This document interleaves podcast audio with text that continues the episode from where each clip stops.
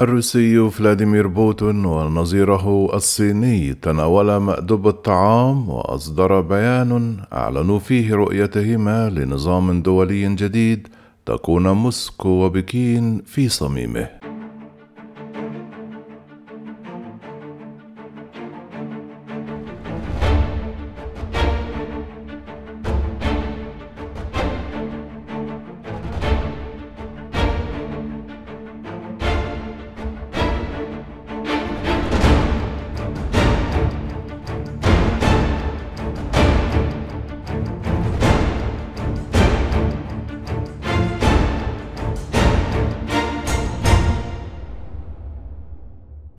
تغير العالم كثيرا منذ أن احتفل الرئيس الصيني شي جين بينغ باستقبال ضيفه ونظيره الروسي فلاديمير بوتين حيث تناول مأدبة الطعام بعد الانتهاء من إصدار بيان.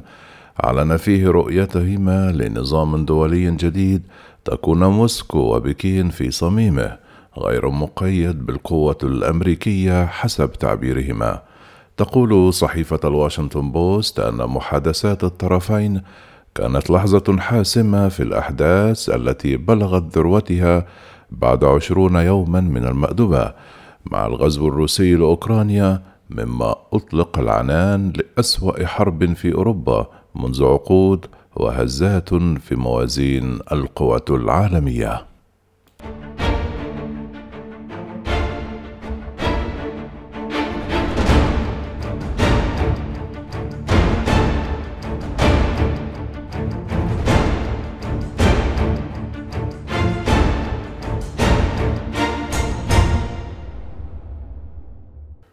وعلى الملأ تعهد شي وبوتين بأن صداقة بلديهما ليس لها حدود كما أعلن الزعيم الصيني أنه لن يكون هناك أي تردد في شراكتهما.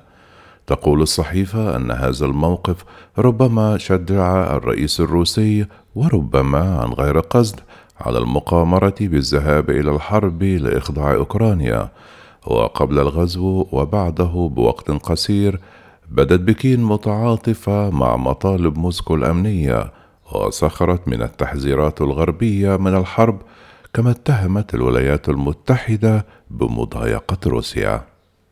لكن على مدى الأسبوعين الماضيين تقول الصحيفة أن الصين سعت إلى الابتعاد قليلا عن روسيا وقد خففت من لهجتها معربة عن حزنها أزاء الخسائر في صفوف المدنيين. وقد قدمت نفسها كطرف محايد داعيا إلى محادثات السلام وإلى وقف الحرب في أقرب وقت ممكن. نقلت الصحيفة عن بول هاينل المدير السابق لملف الصين في مجلس الأمن القومي الأمريكي ردا على سؤال بشأن ما إذا كان الرئيس الصيني يعلم بالغزو الروسي. إذا كان يعرف ولم يخبر الناس فهو متواطئ. أما إذا لم يخبره بوتين فهذه إهانة.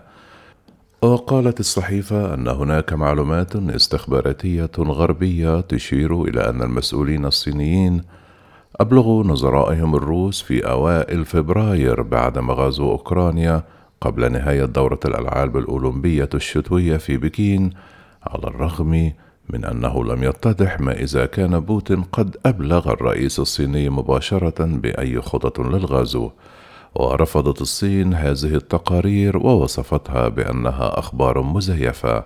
ومع هذا تقول الصحيفة أن الغزو فاجأ على ما يبدو الكثير من المسؤولين الصينيين ونقلت عن خبراء قولهم أنه حتى لو كان الرئيس الصيني يعرف أي شيء عن خطة بوتين فربما كان يتوقع من موسكو أن تقصر إجراءاتها على المناطق المجاورة لروسيا في أوكرانيا. ونقلت عن يونسون مدير برنامج الصين في مركز تيمستون للأبحاث قوله أن الصينيين لم يتوقعوا غزو واسع النطاق. ويقول خبراء تحدثت إليهم الصحيفة أن انتقاد روسيا بدأ ينظر إليه ولو على نحو محدود في الصين على أنه انتقاد للرئيس الذي يعتبر صديقا لبوتين. بينما أدانت الحكومات في جميع أنحاء العالم بوتين وجهت بكين انتقاداتها إلى الولايات المتحدة وحلفائها حتى أنها تجنبت وصف تصرفات الرئيس بوتين بأنها غزو. لكن في الأيام الأخيرة بدأت لغة بكين في التحول مما يعكس الرغبة في تجنب الوقوف بالقرب من بوتين بحسب الصحيفة. كما عدل المسؤولون الصينيون دعواتهم للاستجابة لأمن روسيا مشددين على أنه يجب احترام المخاوف الأمنية المشروعة لأي بلد. وما زالوا لا يستخدمون كلمة غزو لكنهم اعترفوا بوجود صراع بين أوكرانيا وروسيا. كما سعت الصين إلى وضع نفسها كوسيط محتمل وإن كان ذلك حتى الآن بعبارات غامضة فقط. وقال وانغ وزير الخارجية الصيني للصحافيين أن بكين مستعدة للعب دور بناء في إجراءات مباحثات سلام. جاءت جهود الصين للنأي بنفسها عن روسيا لكن بعد فوات الأوان كما قال جيروسموكش للصحيفة الذي أكد أن الصين ستنتظر لترى من انتصر في الحرب وستسعى لتحسين العلاقات مع الفائز. كما أضاف ما زالوا يريدون أن يبقوا محايدين نوعا ما لكنهم فشلوا فشلا ذريعا. في عام 1992 كانت الصين من بين أول الدول التي أقامت علاقات مع أوكرانيا المستقلة حديثا بعد انهيار الاتحاد السوفيتي وتحولت إلى أوكرانيا كمورد رئيسي للذرة وعباد الشمس وزيت بذور اللفت فضلا عن تكنولوجيا الأسلحة وحتى على مدى السنوات الماضية ومع دعم أعداد متزايدة من الأوكرانيين الانضمام إلى حلف شمال الأطلسي لم يثر الدبلوماسيون الصينيون اعتراضات مع كيف كما نقلت الصحيفة عن سيرجي جيروسموشوك المحلل في منظمة أوكرانيان بريزم وهي منظمة أبحاث السياسة الخارجية في كيف قوله إن أوكرانيا تحاول الجلوس على السياج وتجنب أي قضايا حساسة مع بكين وتتوقع الشيء نفسه من الصين.